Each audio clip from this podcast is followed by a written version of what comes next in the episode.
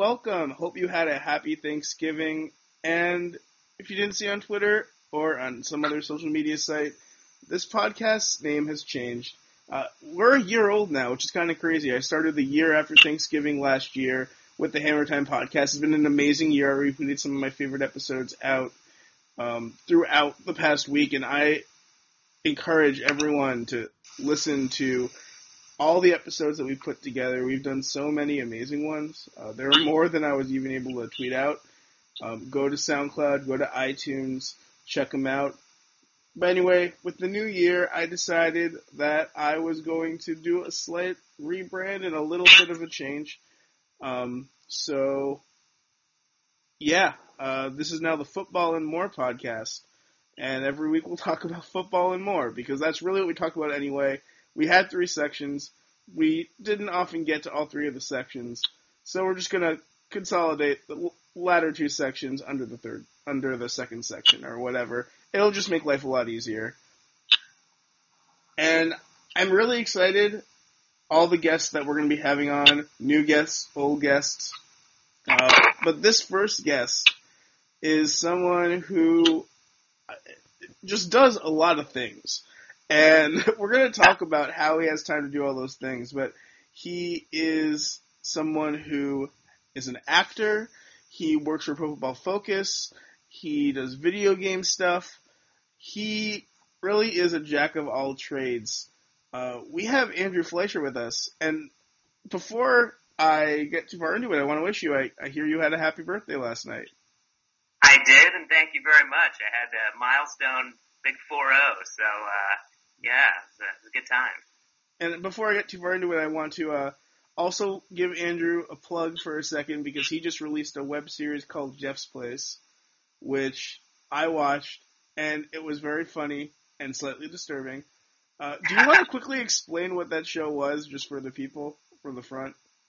Absolutely. So uh, it's a six-part web series, and we were kind of aiming for the definite, uh, you know, uh, Tim and Eric meets Mr. Rogers uh, strangeness. Uh, I did it with a couple of really close uh, friends of mine who uh, I was in uh, grad school with, actually, uh, uh, Jeff Galfer and Sky Soleil.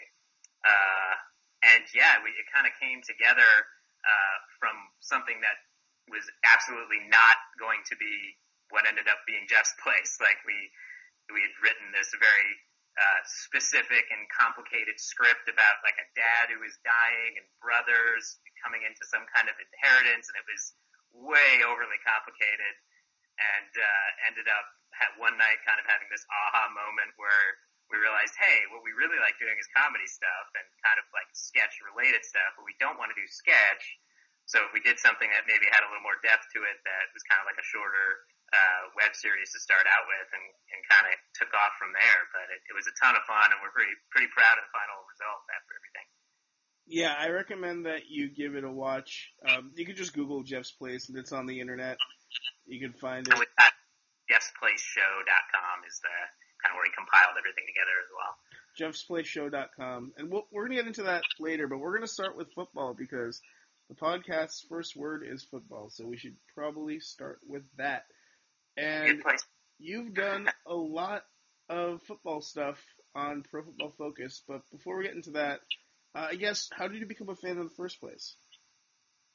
Well, uh, I grew up in uh, Massachusetts, uh, a small town called Dover, uh, and I, it's funny when I was a, a younger, I was generally a, not much of a sports fan. I was kind of a skateboarding punk, and uh, wasn't really my thing, and it took me leaving Massachusetts uh, specifically for New York uh, and working at a bar in New York when I first uh, when I first made that big move, and uh, just having all the New York fans find out that I was from Boston, talk all kinds of smack, and my kind of offhanded fandom become became diehard fandom because I had to come back with the you know good good responses to the to the smack talk I was getting from people. So. Uh, that was really the birth of it way back in like uh, that was that was like 90 99 was really when it all came together and I uh yeah, was I would say I'm fairly lucky to have been from the place that the Patriots happen to play because man, as you know, it's uh it's a decades plus of kind of unprecedented success there, and that's uh, you know, even if you were throwing a dart at a team to root for, it would be hard to to luck out to that degree. And 1999 was a pretty good time to come aboard. That was right before they ended up winning, so you could say that you liked them before they were good, but you only had to like them for two years before they were good. Exactly, and not obviously coming from Boston, I was always like a supporter, but just not you know not heavily uh, involved. And uh, I actually did remember went went to my buddy's uh, uh, high school dorm uh, to watch the uh, the '98 uh, I believe it was '98 Super Bowl, the Green Bay. '96. '96. Wow. Yeah, that's that's not even close to correct. but uh, you know, so I was like that kind of like I'm from Boston, so I'm a fan, as opposed to like I know what what the heck I'm talking about fan. And uh, ironically, so 2001 was when uh, I was in New York after college. Oh, I went to college in Minnesota uh, for no really good reason. Macalester College was fantastic experience, but apparently cold was not enough for me on the East Coast, so I needed some more. but uh, but I went to grad school in 2001 in San Francisco at the American Conservatory Theater, and it, this sounds like it's not football related, but it is because uh, one of my classmates uh, it was also a football fan and got me in my first uh, fantasy football league in 2001, uh, and pretty much I was addicted from the get go. Within that season, I you know I was obsessed not just with the Patriots, but with football as a whole from a totally different perspective. Um, you know, as, as I'm sure you know, that that there's something to following your team and having a rooting interest. But when you have the perspective of, of uh, seeing the the whole scope of the talent around the league, it, I think it gives you a deeper appreciation for who's on your team, uh, whatever the team is that you you know that you really support. But I, it, it's just fascinating because you know I just remember thinking Antowain Smith was greatest running back ever. And then after starting fantasy, I was like, no, no, he's really he had a good season, but uh, you know, it's all uh, it's all about the comparison to the talent around the league. So that was kind of my first, uh, you know, foray into into really becoming obsessed with football. uh, that sounds cool. So was Antowain Smith one of your favorite first players to that, that you sort of latched onto, or who were your favorite players when you first started getting really, really into fantasy football? Um, well, it's funny because you know I would, I, I would from the beginning, uh, way back when I, I was, I, I think it was like Matthew Berry was my go-to because obviously he was like such a, a loud voice in the what was then a smaller fantasy community. Uh, but always being, you know, like don't don't over overdraft the players for your own team. Don't be that homer. So uh, you know, I always felt like uh, I would always try and get a Patriot on my team, but I would always be very conscious of not shooting myself in the foot by overdrafting. Uh, and so, so early on, I had a pretty. I, I remember uh, Justin McCareins randomly was one of my uh, one of my go-to guys for a couple of years there. Uh, which is funny because you know he he himself had a few good years, but never quite I always thought, you know, even when he moved teams at that one point, I was like, oh, he'll be great, and just just never quite got there. Um, and uh, yeah, of course, uh, you know, the timing of 2001 being my first fantasy year as well, it was uh, uh, Deion Branch was always around there, uh, uh, and Brady, you know, at that point wasn't quite the quarterback anybody was going for because they had no idea what was coming, but. Uh, but yeah, it's it, it it's uh, it's funny uh, seeing some of the names of the players out there that uh, you know that you haven't heard from years that you know from having on one of your fantasy teams. You know, 15 years ago. I'm like, oh yeah, I totally forgot about that guy. Yeah, it's it's really funny to think back, back about that. I had not thought about Justin McCareins in at least 10 years. So exactly. that's kind of crazy to think about. Um, he was on the, I think he was on like the Jets and the Titans. I remember he was on the Jets for sure. I don't. Titans, I had him, and then he moved to the Jets, and then just kind of played there for a few years, and then was never heard from again. Yeah. But uh, well, I, I'm all about bringing up random players from like the early 2000s on podcasts, so that's totally fine by me. Um. So now your obsession to fantasy football has gotten to the point where you are working for Pro Football Focus. So could you tell us a little bit more about that opportunity, how that came about, and what you do for them? Yeah, so um, so basically, as the years went on, I got involved in more and more leagues, and uh, I'm still not like super committed. I'm in four main leagues, uh, but one of them's like a two quarterback, one of them's a PPR, one of them's a pretty standard like bros league. Uh, side note: if you hear any baby noises, I've got a nine month old downstairs.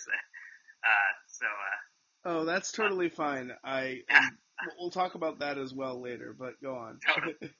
but uh, so um, so yeah, over the years, I would I would kind of search online and got I got more and more interested in. Uh, uh, you know, football analytics, which is what led me to Twitter in the first place. I kind of got more and more into fantasy football Twitter. Um, and I actually found you through uh, following Matt Harmon. I think uh, you know it, uh, interaction with you guys a couple years back, uh, which was the first time I started following you and uh, and and all your good stuff that you put out there. Uh, and uh, but I think actually repeatedly what drew me to Pro Football Focus was you know, I would go on uh, Fantasy Pros, and I kind of stumbled across them, and I was like, okay, they're doing some cool stuff, you know, with aggregating all of the rankings and actually uh, seeing accuracy, not just you know, not just listen to it before the season and then nobody ever goes back. And I just thought it was really interesting to kind of see who uh, whose recommendations led to the most accuracy. And I think it was like four years in a row, well, where the where Mike Clay and uh, Jeff Ratcliffe were, you know, top of the heap every year, you know, and after you can get lucky for a year, you know, maybe two, but after like, you know, four, you kind of go, okay, there's something that they're doing that is giving them some insight uh, that's clearly working. Uh, and just randomly, uh, they posted on Twitter uh, this uh, off season that they were they were hiring new people, and kind of when I when I saw that, I I, uh, I jumped on board as quickly as I could and was like, I knew that they were they're uh, looking for part time, which is kind of the one of the things as as an actor is you know part time is key and flexibility is key for you know because they are always dropping auditions on you generally the day before you know a couple days if you're lucky so you kind of have to be available as possible. So it seemed like a you know a good fit and worlds uh, converging and everything. It's kind of fun. So uh, so yeah, that was how I initially got involved, and uh, yeah, that that whole process really like that you know kind of next level. They uh, when I was uh, starting off the uh, interview process, they basically uh, they're interviewing you slash training you uh, and doing the uh, player participation portion of their grading system, which, you know, after, after that whole process, anybody who questions, you know, whether, oh, their, their analytics are, you know, emotional or in, in any way based off of it, I'm like, I can tell you that the amount of work that goes into, you know, a single game's grading is just, it's pretty mind blowing. Yeah, I mean, I have nothing but respect for what PFF does um, especially with the new like while the game is going on grades, which are kind of intense. I mean, I yeah. still, I, yeah, I, you need. I, I, I kind of like to wait and just make sure that we're totally sure what we're seeing before we make any assumptions. But definitely, um, the work that goes into it can't be denied. Uh, no doubt. Yeah, thing like you know, so I'm I'm primarily doing uh, college games uh, as far as the speed with which you complete. You know, they have different processes that you go through. That basically the, the base data collection, player participation, and then the actual grading. And uh, you know, I'm at a speed where I'm I'm pretty much I can do uh, the work on the college games because they've got a lot higher priority on some of the NFL stuff because their teams are actually paying for their services to get to get the data. Uh, but I'll tell you, the guys that are doing the real time football stuff, I mean, it is, it's, it's impressive. I mean, they can do a full game within an hour of the game finishing, and it's, you know, that, like there's, that, there's a part of me that's like, I, I like to think I can get there, and I hope so, but uh, you know, it is, it is, it is crazy that that. The, the, the ability to do a game in three hours just still kind of blows my mind. As it, it's a nice goal, but I'm like, wow, those guys are pretty impressive. Yeah, that's intense. Um, so college. Uh, who are you looking at mostly in college? And you don't have to give us actual ratings because I know that PFF is pretty quiet about that, which is cool. But are there any players who've really jumped out to you this year who you don't think people are talking about? Uh, well, it's funny. I did uh, the very uh, first game that I did uh, was uh, Texas, and they had like a really uh, mobile quarterback. I'm blanking on his name off the top of my head. Buckley. Um, but uh, it was Texas Tech. I think it was Texas Tech. Oh, Mahomes. And, you know, and, and that's actually it's, it's funny that you say that because um, the combination of my background, both my parents went to small liberal arts, you know, D3 colleges. I went to a D3 college in Minnesota, and I'm from Massachusetts. So, you know, the my ability I always find that like in sports in general, it, it makes a huge difference if you have a, a rooting interest in a team. You know, uh, for all the Boston teams, that part of you is like that's that's where you're from. That's where you know the, the huge connection that goes beyond just the general like watching things from play to play. But so I didn't really have a college team to speak of, and you know, and I was like, well, yeah, sure, I could pick like OSU or somebody like that. Uh, but it, that would be pretty lame to just kind of jump on the bandwagon in the height of success, you know. Uh, so uh, they've they've kind of bounced me around a lot, but uh, yeah, there have been a, a few guys. I, so my connection generally comes when I'm grading uh, one of the games. Is kind of I'll kind of see who pops off the tape, you know, more so than than the players around them. And there've been a, a few guys uh, that uh, you know where I'm like, oh, it'll be it'll be fascinating to see where they end up. Uh, you know, uh, slotting in in the draft and how they're viewed. Um, yeah, I got to look up that guy's the, the Texas. I think it's Texas State QB. Um, but my whole point there is he he actually graded out quite well, and that's gone on to be by far the best game he's played all year. Hmm. You know, he's nowhere near what he did that one game. So it's also like over time, you know, uh, it, it's hard from from when when you're switching around for to, to see a player that that kind of pops and then go, okay, is he going to continue to do that? Because obviously that's what really is the, the equalizing factor, the guys that end up making that transition. Yeah, it sounds about right. I mean, it really does. It's really variable game to game, and I, personally, the way that I like to watch prospects is I need to see traits no matter what. Like even if it's terrible weather out and uh, you're having an awful game, I still need to see the athleticism and the ability to translate to the next level, even if you're having a bad game.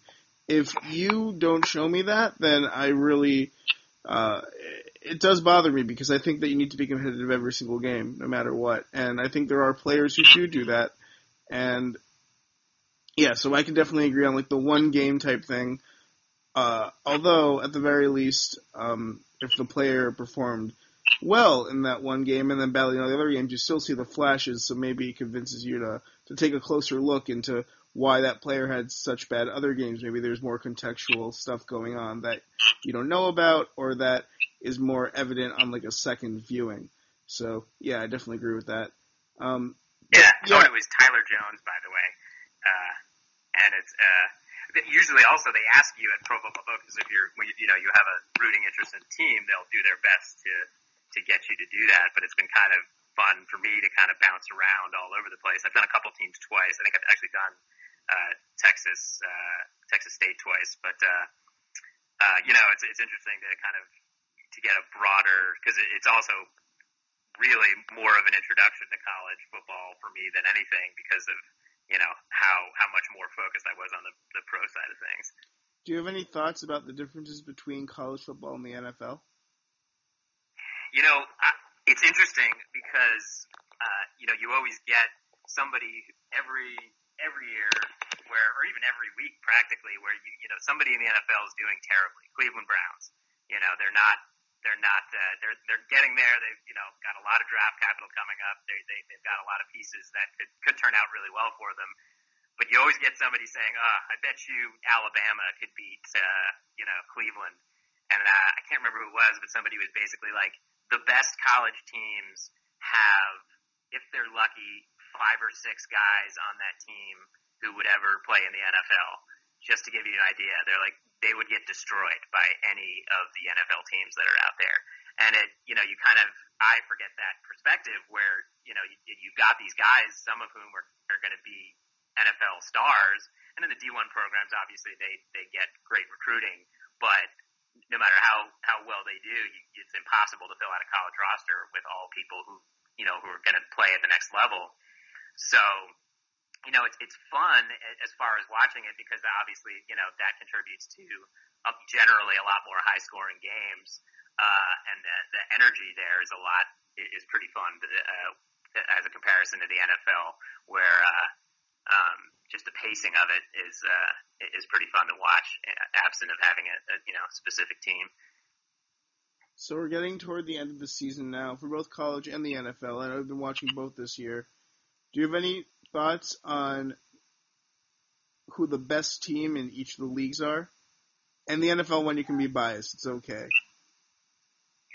Yeah, I mean, uh, it's uh, as far as the uh, the AFC, it's just kind of been such a, a weird year as far as, uh, well, in the NFL in general. You know, I, I invested pretty heavily in Arizona uh, receivers and, and Palmer, uh, and so that's kind of been a, a very strange thing for you know to see them go for from such a juggernaut.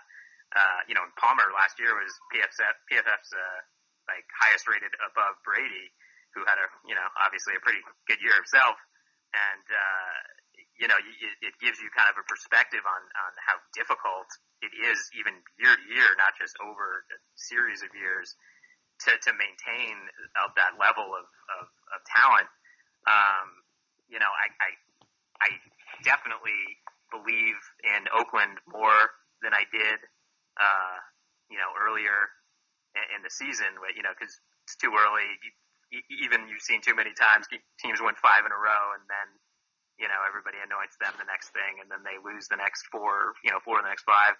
Um, but I think Oakland's showing uh, showing themselves to be absolutely a contender, uh, and and and the Patriots obviously I, uh, I think are their their next biggest thing, um, next next biggest competitor. I mean, I would think at this point that what it'll come down to is defense. If you're talking about a, the matchup of those two, and uh, kind of feel like the Patriots have a little bit of an edge there. You know, they're still kind of getting their footing after the Jamie Collins trade and, and figuring out their linebacker rotation and whatnot. But um, yeah, so so I'd, I'd, I'd say the Patriots in the AFC still, but I, I, it's not like it would be crazy to think of, of Oakland ended up ending up emerging the uh, the winner there. And then in the NFC is another interesting one because you've got Seattle who, you know, played a great game like Super Bowl 2.0 against the Patriots and then come come right out and and lose, you know, last week and and a, and not to take anything away from Tampa Bay, who's kind of like a young ascending team. Uh, but I would have said them for sure. Uh, and then you got to wonder in the end if their O line is going to be able to hold up well enough to uh, to really get them, you know, all the way. Um, yeah, and it, it's just so weird that some of the, you know, like the, like Pittsburgh coming into the season, I was like, man, that's a scary team. Uh, and it's just the last couple years, just you know, as things things things haven't seemed to work out with them over the course of the season. You know, to get them uh, by the time the playoffs roll around, they they haven't been at full strength really. You know. Yeah, I think that it comes down to the Patriots playing their game and the annoying thing is that there are all these defenses in the AFC and in the NFC that if they screw the Patriots up just enough, I think that any of those teams could potentially win any given game against the Patriots. Uh, yeah, and that's, that's the, the thing. You look thing. like the Broncos, you know, like you'd like to say they can't beat the Patriots with Siemian at quarterback, but that defense is so good that you know, and, and any, if they get the right game plan, like you can absolutely see, you know, especially with those you know, nausea-inducing deep passes in uh, Logan Ryan's direction every one, once in a while, where you're just like, oh man, just enough with that. I mean, the Broncos beat the Patriots with Brock Osweiler last year. No, exactly, so exactly. Anything that. can happen. And I just totally yeah. botched Brock Osweiler's name, and that's okay because he doesn't deserve to have his name pronounced correctly. pronounced Um, correctly. Yeah, I mean, Yeah. right now I would say the favorites in each, and I'm not going to say Super Bowl picks, but I'll say the favorites in each are the Patriots in the AFC, just because they, I do think they are the most complete team, and uh, the offense is playing really, really well. And on defense, I do think that they can get a little bit better. I'm hoping that they make some adjustments to not have slow linebackers covering CJ Spiller in future games. As long as they can do that, then they'll be fine. In the NFC, I think the best team Seattle. Um, but there are so many teams lurking. Like the Giants are lurking there, and Classic Giants move of kind of like muddying the waters for you know. The they're amazing on offense, and their defense is really good. I actually think that this might be if the Patriots were to face this Giants team in the Super Bowl, or any team would face this Giants team in the Super Bowl. Of the three Super Bowl teams that the Giants had, I think that this would be the best one. I, Yeah, at the very I least, mean, the most complete people one. people kind of forget about you know the moves that they made and how well they're working out. You know, J- big part of it, I'm sure, is JPP. Uh, you know, coming to to getting past the injury and being able to kind of get back to his his old ways. But uh, yeah, he's got some pretty good pass rush help opposite him. I could see, you know, and that's a scary thought because uh, obviously as Patriots fans, we've seen uh, the Giants when they're waiting for the playoffs to start firing on all cylinders. You know. And they have so many weapons on offense. That offense, I mean, they can't run the ball, but in terms of passing the ball, they're they're pretty set. I don't think they have any issues there. So Yeah. I'm definitely not they- counting them out. And they beat I was Dak say, this year already. The so. one thing I'll say about the Pats that that goes beyond play is just their level of health is you know night and day compared to last year. Fingers crossed. There's you know a lot of weeks left, but if they can if they can stay healthy on the AFC side, I think that'll that'll be huge.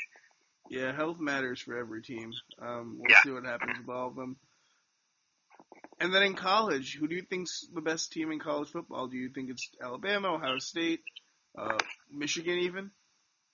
You know, it was fun watching that uh, the Michigan game. I mean, it, that was a, a pretty rare event. And again, uh, uh, I have to profess my general ignorance of, of college ball. So more, I, I know more than I did at the beginning of the year, but it's still uh, very secondary as far as my skill level. But uh, yeah, I mean, you got to like uh, a lot of what uh, Alabama's doing, uh, and and the OSU Michigan. They both showed pretty well defensively. I thought uh, in that game.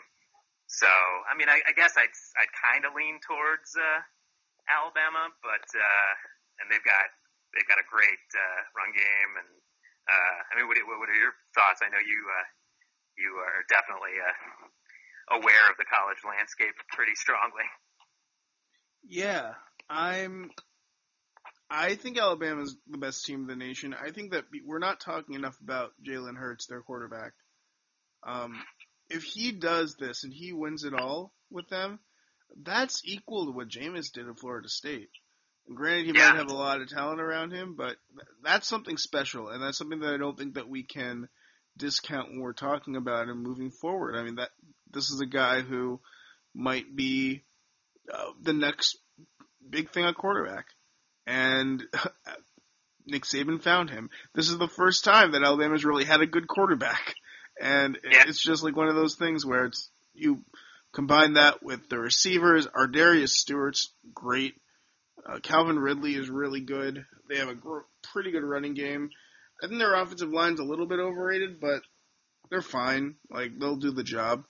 And then on defense, I mean, uh, Reuben Foster is one of my favorite players in the country. I, I love him. And the secondary is better than they were the past four years. Uh, Minkah Fitzpatrick, Marlon Humphrey, Eddie Jackson, these are better pro prospects than any player to come out of Alabama's secondary since like Mark Barron. Um, they have so much talent, and I think that they should be prohibitive favorites.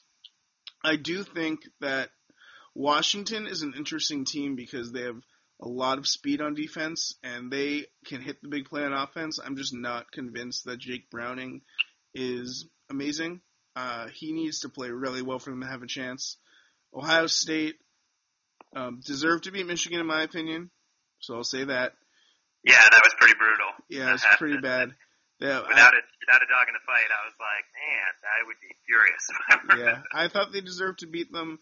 I think that they have one of the best offensive players in the country in Curtis Samuel, who is going to be, if possible, a better pro than college player. So that's someone who, in your dynasty leagues, if you can draft college players, you draft Curtis Samuel because he's really good. Um, and I think their defense is pretty good, but I just can't see them beating Alabama. Even though Urban's done it before, I think Urban knows how to play them. From a talent perspective, unless Urban pulls something great out, uh, it's going to be tough to do. Yeah, and yeah, sure. I mean, I don't even know. That's not, you know. Yeah, and then, um, I mean, all the other teams that are really contenders, like Clemson, uh, I don't really see it right now. Uh, Deshaun Watson has been a disappointment this year for me. I'm not liking what I'm seeing from a evaluative evaluative perspective. Um, I think he's regressed. I think he scrambles too much, and I don't think he's playing as well as he was last year when they also lost to Alabama. So I'm not sure he's gonna be able to do it this year either. So I guess we'll see. Um, yeah, I'm going to transition now. We're going to go over to the second part of this podcast, and we're going to go over to the more part, and we're going to talk about all of the things that you do because you do a lot of things. And the thing that really jumped out to me, and the first thing on your bio is that you're an actor. And I just, I mean, I've had actors on the show before. Uh, Ben, I saw, I mean, Ben Atan, I had him on the podcast multiple times, but I saw him perform um, a couple of weeks ago, which was kind of cool because I know him as a person, and then you sort of see him turn into this a very different version of himself, and it was kind of jarring. Um, but I have Yeah. a ton of respect for actors in general. I, I know it's a it's a tough it's a tough road to haul, and it's amazing. You're really following your dream, and you can do so many amazing things. Um, why don't you tell me what inspired you to become an actor? it's uh, it's a slightly uh, I- I don't want to say embarrassing, but in that territory, uh, you know. So I was a huge, uh, obsessed with the show ER when I was in high school. I was, you know, back That's back before DVRs, I would literally set a VHS tape to record it. Not miss. I I literally saw every episode of ER. That's the embarrassing part. Um, you know, very very entertaining show, but I don't think I'd put it up there with Breaking Bad in the end. But uh, ironically, when I went to college, uh, I was pre med because I through that convinced myself that oh yeah, I want to be a doctor. And uh, a year into my classes, where one of them was an acting class because I knew it was something I wanted to be able to do. Uh, I was I found out pretty quickly when organic chemistry ran or came around. I was like, yeah, this is not uh, this is not going to be my fit in life. Uh, but uh, you know, it's funny. I, I, I was involved a lot uh, in theater in high school. I, I did the, the we had a musical every year, and I was a singer in a band, and the, that that kind of got dragged in my freshman year. The the music uh, director was like, "You're auditioning for this," and I was like, uh, oh, "Okay, I guess, sure." Uh, and we did West Side Story was the first thing I ever did. Uh, but uh, yeah, and as as time went on, I just was like in college, uh, got more and more involved and then uh, my senior year, I spent a semester abroad in London, and uh, that was kind of the point where I was like, aside from this being something I really love to do, uh, I was getting some encouragement, like you should consider doing this as a job, and I was like, oh, well, that's that would be amazing. so, uh, yeah, so I finished up college and uh, moved directly to New York, uh, and just started kind of doing it in New York. Uh, got some successes here and there, but um, I would find that uh, whenever I went out for something uh, in theater, uh, I would see other people, you know, and, and the people that ended up getting the jobs, specifically theater-wise, were people with uh, degrees from one of the better uh, grad school uh, programs in the country. Uh, which you know pretty much consists of there's there's a bunch and it's arguable who's the best and all that but you know Yale NYU uh, UCSD ACT are definitely among you know the more prestigious uh, master's degree conferring programs so uh, so yeah it's, it's an interesting process which I don't know if you're uh, you know interested in, in this aspect of it but uh, um, essentially you prepare two monologues one is a Shakespeare monologue, and the other is whatever the heck you want it to be. And you like work either solo or you work with somebody that's helping you out, and like get these two monologues to be as good as they possibly can be. And you go into a room with, you know, the head of the school and like two other people, and do your two two two minute monologues that you've been preparing for months for, and then leave. And then they post a piece of paper to see, you know, who got called back to go do the callback process, and then they take, you know, at the time the ACT was now eight students per class, but it was 16 students, you know, and it's just like it's crazy. It's it's like every uh, dramatization you see about, you know, dance schools or you know any of that kind of thing where it's it it, it is it's just uh, so hyper competitive for so few slots. Uh, and so I was lucky enough to get into ACT and moved to San Francisco for three years. And, uh, you know, it, acting's interesting too because unlike a lot of jobs, there is no, you know, you do A, you do B, and then you have C. It ironically, uh, successful actors all the time doing Q and A's, or you know, they always get asked like, "How do I become an actor?" and it's just you kind of have to chuckle because it's like if I were to draw you a roadmap, nobody could read it because it just it, there's no logic, there's no you know this equals this. It's like you have to find your own way, uh, and so my way was grad school. It was uh, pretty amazing experience. You know, three years of hyper talented uh, staff. Uh, and in my class was 16 people and you basically are in class for everything for like voice, speech. You know, you, have to learn the international phonetic alphabet for accents. You are doing a play constantly, so you'd be in classes from morning till five, go get dinner, and then start rehearsing for whatever play that you were doing. You know, so it's like intense uh, 12 hour days, and you you can't let up, like because you know you can go from thing to thing when you're working and nobody's there to say, well, that looked really impressive, except that's what you always do. And well, that's not interesting to us kind of thing. So, uh, that kind of, uh, conservatory experience was pretty amazing for me. Uh, yeah, and then I went back to New York. Uh, the craziest thing about all this is when you finish uh, in a grad program, also in an undergrad conservatory program, but uh, you do kind of a, a showcase where again, you prep what's usually uh, like one scene uh, and do it in front of all the industry that they've invited. Uh, you do one in New York and one in LA, uh, and uh, you know that's it. You go out, you do your scene, and then all of your classmates who you spent three years with, uh, you know, just busting your ass trying to get better, are sitting waiting by their phones to see if they get a call from one of the agents that uh, that's on the other line. And at that moment, after all this prep, you know, you feel like that's the end all be all. Like if if I don't get an agent, it's uh, that's it. Like I'm devastated. You know, it's such a huge setback. And we did the uh, the showcase in my case, and I got zero calls on either coast for from a single agent.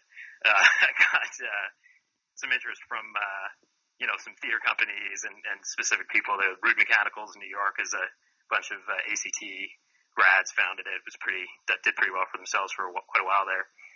Uh, I'd worked with them afterwards, but, uh, interestingly enough, I, the guy that they had come talk to us, uh, during that whole process in New York was, uh, an actor named Omar Metwally. Um, and what he had to say during this right before we did our showcase or the day before was he was in the same boat. He literally got no calls, no agent coming out of grad school. And, uh, you know, to, to have him say, listen, just relax. It's because ultimately in any of these situations, so many of the people who even you were in class with or in the class above you or below you, you know, people will sign with huge agents right out of the gates and then they're not acting in five years. And that there's no rhyme or reason for you know, the importance level as much as you built it up uh, to what what's going to end up happening in life, and such is life in any business, obviously. But uh, but so yeah, so that uh, that uh, got when I was in New York, I you know I was kind of like bummed for a little bit, and then just started going, okay, I'm going to get out there uh, you know, meet some agents and uh, managed to uh, lock on with uh, an agency called CESD. And uh, she saw me do a little thing, audition for her, and said, you know, how do you not have an agent? And I was like, I don't know. You tell me. And she was like, well, now you do. And, uh, and luckily enough, the first thing she sent me on, uh, I booked, which ironically was for Sony with uh, Peyton Manning in it. So it was uh, worlds colliding yet again there. oh, you have to go on. Tell us that story. Yeah, it was it was kind of crazy. It was uh, you know, they, I don't know if you remember, it played a bunch when they first. It was a guy in a store who walks in, and I'm, I played the small part. I played like the salesman who goes and presses a button, and this like table pops out of the wall, and it's like uh, uh, JV and um, and Peyton Manning, and one of them had like Justin Timberlake in it, and they're all like joking about like you should you know sports are shot on a Sony, you should watch them on a Sony. So yes, I do remember this my, commercial actually. Yeah, yeah, they did a few of them after that and like, you know, different stuff. But, um, you know, commercials have since then kind of been my biggest, certainly financially as an actor to, to, to be able to kind of keep, keep trucking, keep doing it. And, uh, yeah, I've done, uh, I've done a bunch of those since, uh, since then. Uh, and then I did another one, uh, that was kind of crazy for when Sprint was like merging with Nextel when that was a thing.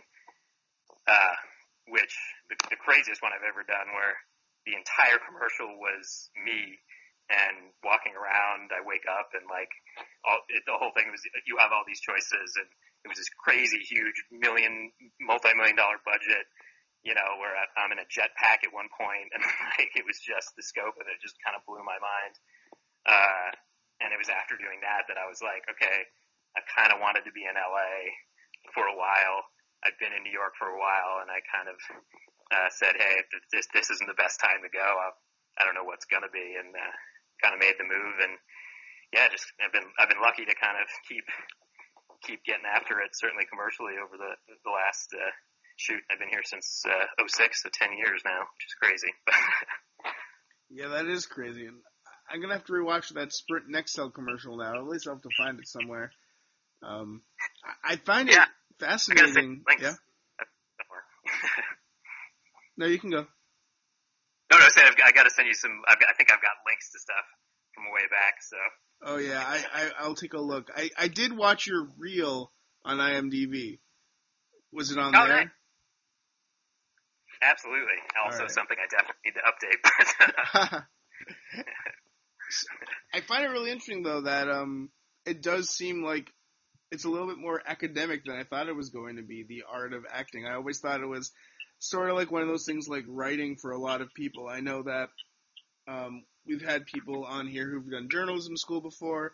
We've had people on here who literally just fell into it through practice, like Ty Shelter, um, which that episode, if you want to write for a living, you need to listen to it.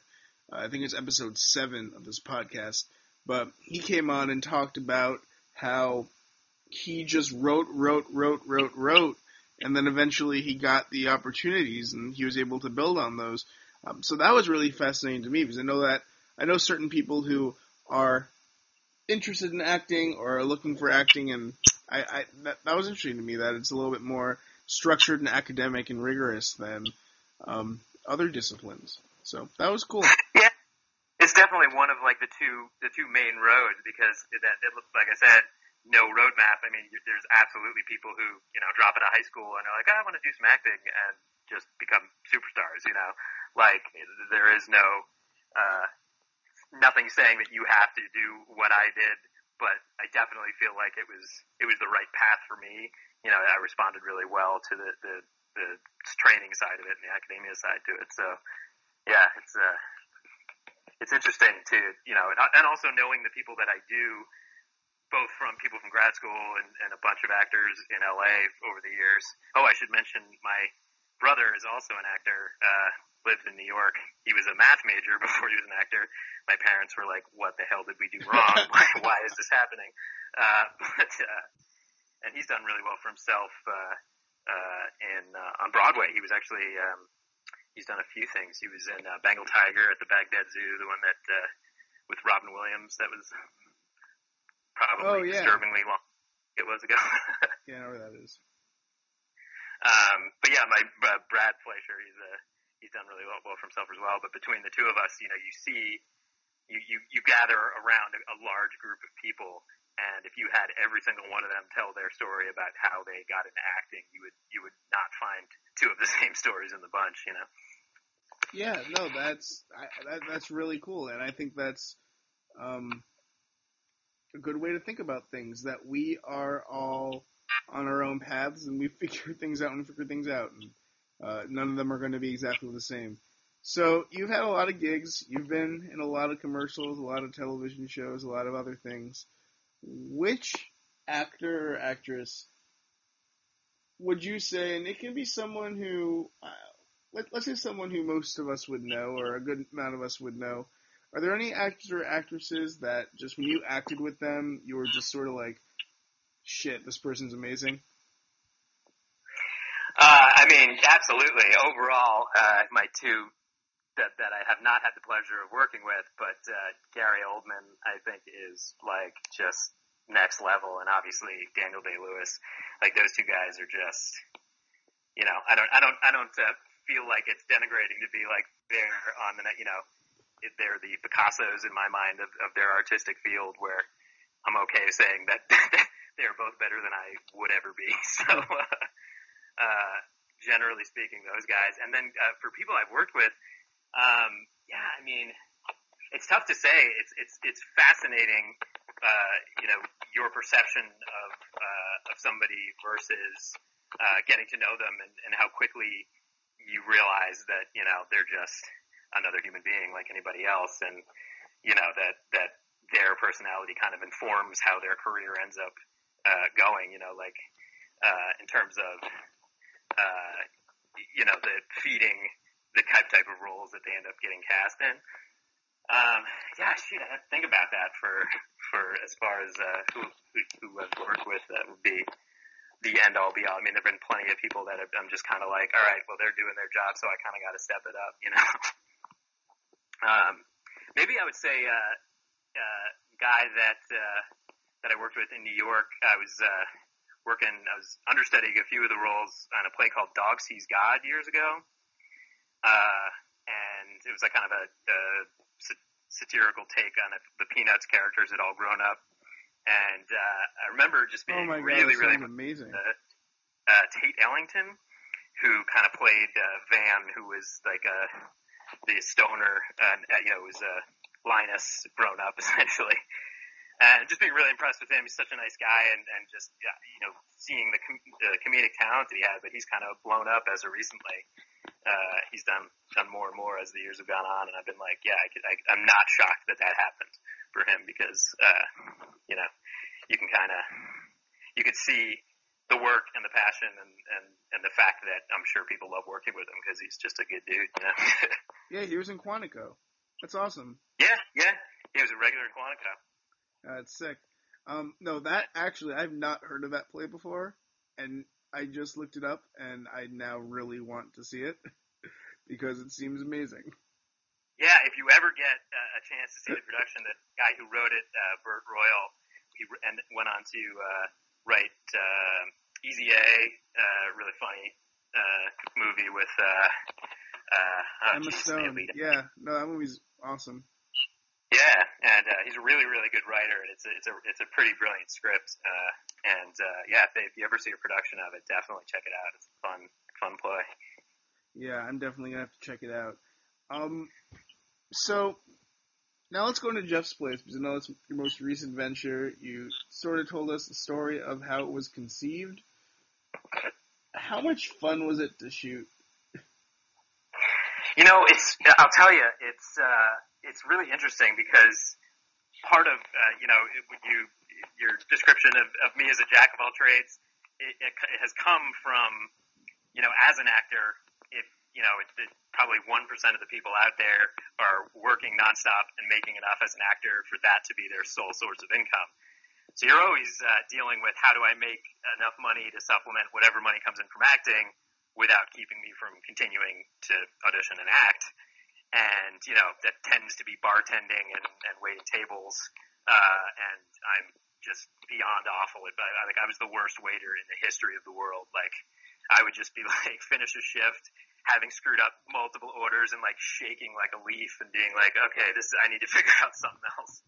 And uh, you know, which is actually how I started. I, I started a company that doing uh, web design after years of kind of going from that kind of work, and I did some investment bank work when I was in New York, and um, so it's interesting that that so that kind of feeds into I need to find the ideal side job for acting.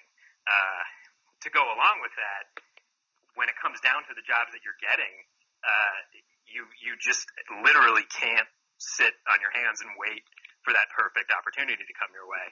And I feel like every actor knows this, but it's a lot harder in practice to actually say, okay, I'm going to create something uh, because of the fact that you know I don't know if I'm going to get paid for it. I don't know how much time it's going to take. I don't, you know, if I can't write well enough, we need to make sure that the writing's on point and we have enough talented people to actually execute the, the vision. And it's funny because uh, in the midst of all this, of course, I, I just had a, a baby in February, and I decided that oh, that's not that stressful. So I'm going to start working for Pro Football Focus, continue building websites, and I'm going to try and you know produce with two of my buddies a several episode biggest scope of anything we'd ever done before show, and uh, uh, yeah, it's it's uh, it, it was kind of crazy as far as uh, the whole inception of it and the shooting of it. I mean, it, the most fun I've ever had shooting anything because you know we were like I said we we kind of uh, got together from the beginning, and it, it was this like ultimately collaborative process to come up with the idea. And uh, Jeff Galfer, my friend who plays obviously Jeff in Jeff's place, uh, was the one who sat down and, ended, and ended up uh, hammering out uh, the writing on all the episodes. But because we were all such a huge part of its creation, we felt pretty free to uh, to stick with what we created, but also to change things on the fly and to add stuff that in the moment we're like, you know, this actually would work better than what we had written, or this would be really fun. So it, it always felt like no matter what, we got we we'd show up on set for that day for whatever episode we were shooting, and uh, as much as it's a stressful endeavor because of the limited amount of time when you, you're, you're people that you hired and stuff to to get everything done, it always felt like stuff was going to come up and stuff was going to happen that we hadn't planned for, and that ultimately is and ended up being some of the best stuff uh, in the show. I think, like uh, in the teleportation episode, you know, we originally it was a totally different idea about how that was actually going to happen, and we just randomly like, wouldn't it be funny if it was fairly painful for everybody to teleport, and then if everybody had a different uh, reaction to what that is when they're doing it, you know, and uh, you know that kind of stuff is just so much fun when when when you know that you're you're you're kind of executing the vision that you had at the beginning. And yeah, so in the show, I don't want to spoil anything too much. I don't think this is a key plot point. You're in a wheelchair. Yeah. So where did that idea come from? Because in real life, I don't believe that you need a wheelchair. No, I do not. And that's the other thing is because it's a, a fairly visible, well, hopefully very visible uh, series as it comes out, and a lot of people who aren't familiar with me would have no idea that I'm not in a wheelchair, especially considering there's a the joke where somebody because of the nature of my character, is questioning whether I actually am, and my response is no, I am. Uh, it was actually uh, so from from uh, Jeff's writing. Uh, he had done a sketch uh, actually way back in grad school uh, with him and his brother Rufus, who was in a wheelchair, and it was like a physical comedy sketch that bordered on. I, I don't think it was ever offensive because it wasn't taking advantage of of uh, you know somebody who's disabled or anything, but it was it was poking fun at that the whole situation where he goes on an audition and he's got his brother in the background who starts mouthing the words of the audition from his wheelchair and it just continues on and crescendos into the, you know the end of the sketch was him being in, put in the wheelchair by the guy who was in the wheelchair and being wheelchaired off. And uh, uh, so I, I definitely think there was echoes of that in his decision here uh, you know, from some of the, the, the pieces that Jeff's kind of it, his his interesting, twisted, uh, strange, and amazing imagination. Uh, but I think specifically, he was like, yeah, I he wants he wanted everybody who's in. I can also spoil the. Uh, uh, I guess I won't. Uh, I was gonna say I could I could spoil one of the, the overarching plot points, but you know, I, I, I don't want to do that. So what, what I will say is that it, it's kind of uh, his representation of, a, of, a, of an individual he knows in real life, and in this fantasy world of his show, he's kind of made him from the person he is into an expert who knows nothing about what he's talking about and is physically incapacitated. And it's it's, it's all about you know his psyche and what he's done to to these people in, in his in the world of Jeff's place. yeah, and as we said earlier, um, Jeff'sPlaceShow.com, right? Yeah, yeah, that's the link for the show, yeah. right? It's it's on Vimeo as well, but we kind of put them all together there. Yeah, check it out. It's it's pretty funny. If you like, um, and I told you this on Twitter, but if you like, don't hug me, I'm scared. Which if you haven't seen, you should see because it's really good. Amazing. Um, so good. You will like the show. If if you like just like surreal Tim and Eric type stuff, you'll like the show. It's really it's funny. Uh, I I was like, is this gonna be funny? And then I watched it and I thought it was funny. So that's good. like I hope this isn't terrible because that's gonna be a tough. it's it's just off putting enough to be like awkward funny. It's good. Um, yeah. Yeah. Last thing. So you just had a baby. Was this your I first did. baby? Say again. Was this your first? Yeah, first kid. So how's that been? Um, you know, it's it's really funny when when you, whenever you talk to somebody who's uh, doesn't have a kid and about the idea of what having a kid is, uh, you know, you you the person who's had a kid is just like, uh, you know what, it's it's crazy, but I'm not even going to bother. And I never fully got that in, in some interactions I had with people in the past. And having had a kid, I'm like, you know, you can tell somebody that that first four months is like D-Day. Like it's, you know, it is so insane. But until you've actually experienced it, it's kind of even pointless. Because as much as you can academically understand it, like until you get home from the hospital and it's basically like, oh, I'm responsible for this life. Oh, Jesus, I'm responsible for this life. like it's uh you know, it, it's it definitely uh, it, it re- rearranges your thought patterns, and I think was part of you know the motivation for me going, okay, I need to move things forward. Like, yeah, I like doing web- websites, but I love fantasy football. And if I ultimately can get into that world and make a little side money writing about fantasy football, that would be even better than doing websites, you know, kind of keeping, refining what it is that supplements the acting income. And, you know, having him was basically huge motivation to go, okay, well, it's, it's time for you to, uh, you know, put the pedal to the metal and, and on all fronts and, uh, kind of see what comes out of it but he's great, man. He's uh, I I, I keep uh, my Twitter is like 99 percent uh, you know fantasy football related and one percent acting stuff as it comes out, and then uh, but all Facebook is just littered with baby photos. He's a, he's a pretty cute little kid, and uh, he's uh, he's fun. He's got a sense of humor already at nine months, which is uh, which is key. That's good. So so he laughs a lot. He's a laugher.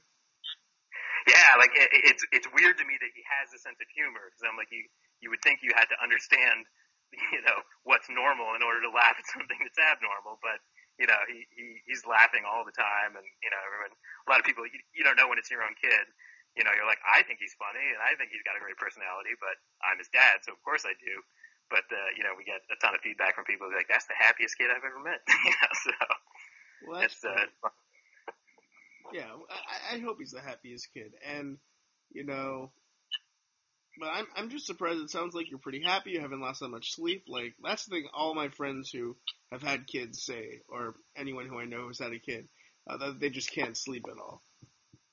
Yeah, and uh, we've been really lucky. A, I mean, my wife has been beyond incredible because when when when she's still when the mom's still breastfeeding, there's not that much the dad can do when he wakes up at one in the morning. Uh, you know, but she's he's already got he's way ahead of his uh, all of his marks. He's like at uh, four months was the size of a 13 month old child, which oh, if wow. you see me, you'll be what? like, what? How did that happen? but he's like linebacker size already. But uh, you know, it was uh, it was pretty cool that that, that she essentially kind of took over the overnight feeding uh, for most of the the early years, and, and then it got early years, early months, and uh, it's not you know, been that long. yeah, but it, it got to the point where you know we, we she stopped. And he has eight teeth, but that was the point of his size. So she was like, okay, not breastfeeding anymore because yikes. And uh, right around like five months, we kind of transitioned where we're kind of both trading off. But we've been really lucky because he sleeps through the night, which is absolutely not a given for any kid under a year old. So that's that's been huge, and uh, it's, it's interesting too because you know a lot of a lot of times uh, you've got the dad working a regular nine to five, uh, and sometimes the mom as well. But in our situation, my wife's a wine rep, so she goes out to Pasadena and, and uh, sells wine uh, during the day, and I'm home. So we've got a sitter a couple days a week, but I've got a couple days where it's just Tuesdays and Thursdays is just me and him, and that's been a, a pretty eye-opening experience as well, as far as like, you know, what it takes to to to be a dad and and, and take care of uh, you know this this always smiling and giggling little little kid. It's been pretty pretty awesome. That's great. That that is happy. So anyone who wants to have a kid, hopefully you have a good experience like Andrew did. Although it does sound like from what you said uh, that this kid is secretly five years old. And yeah, exactly.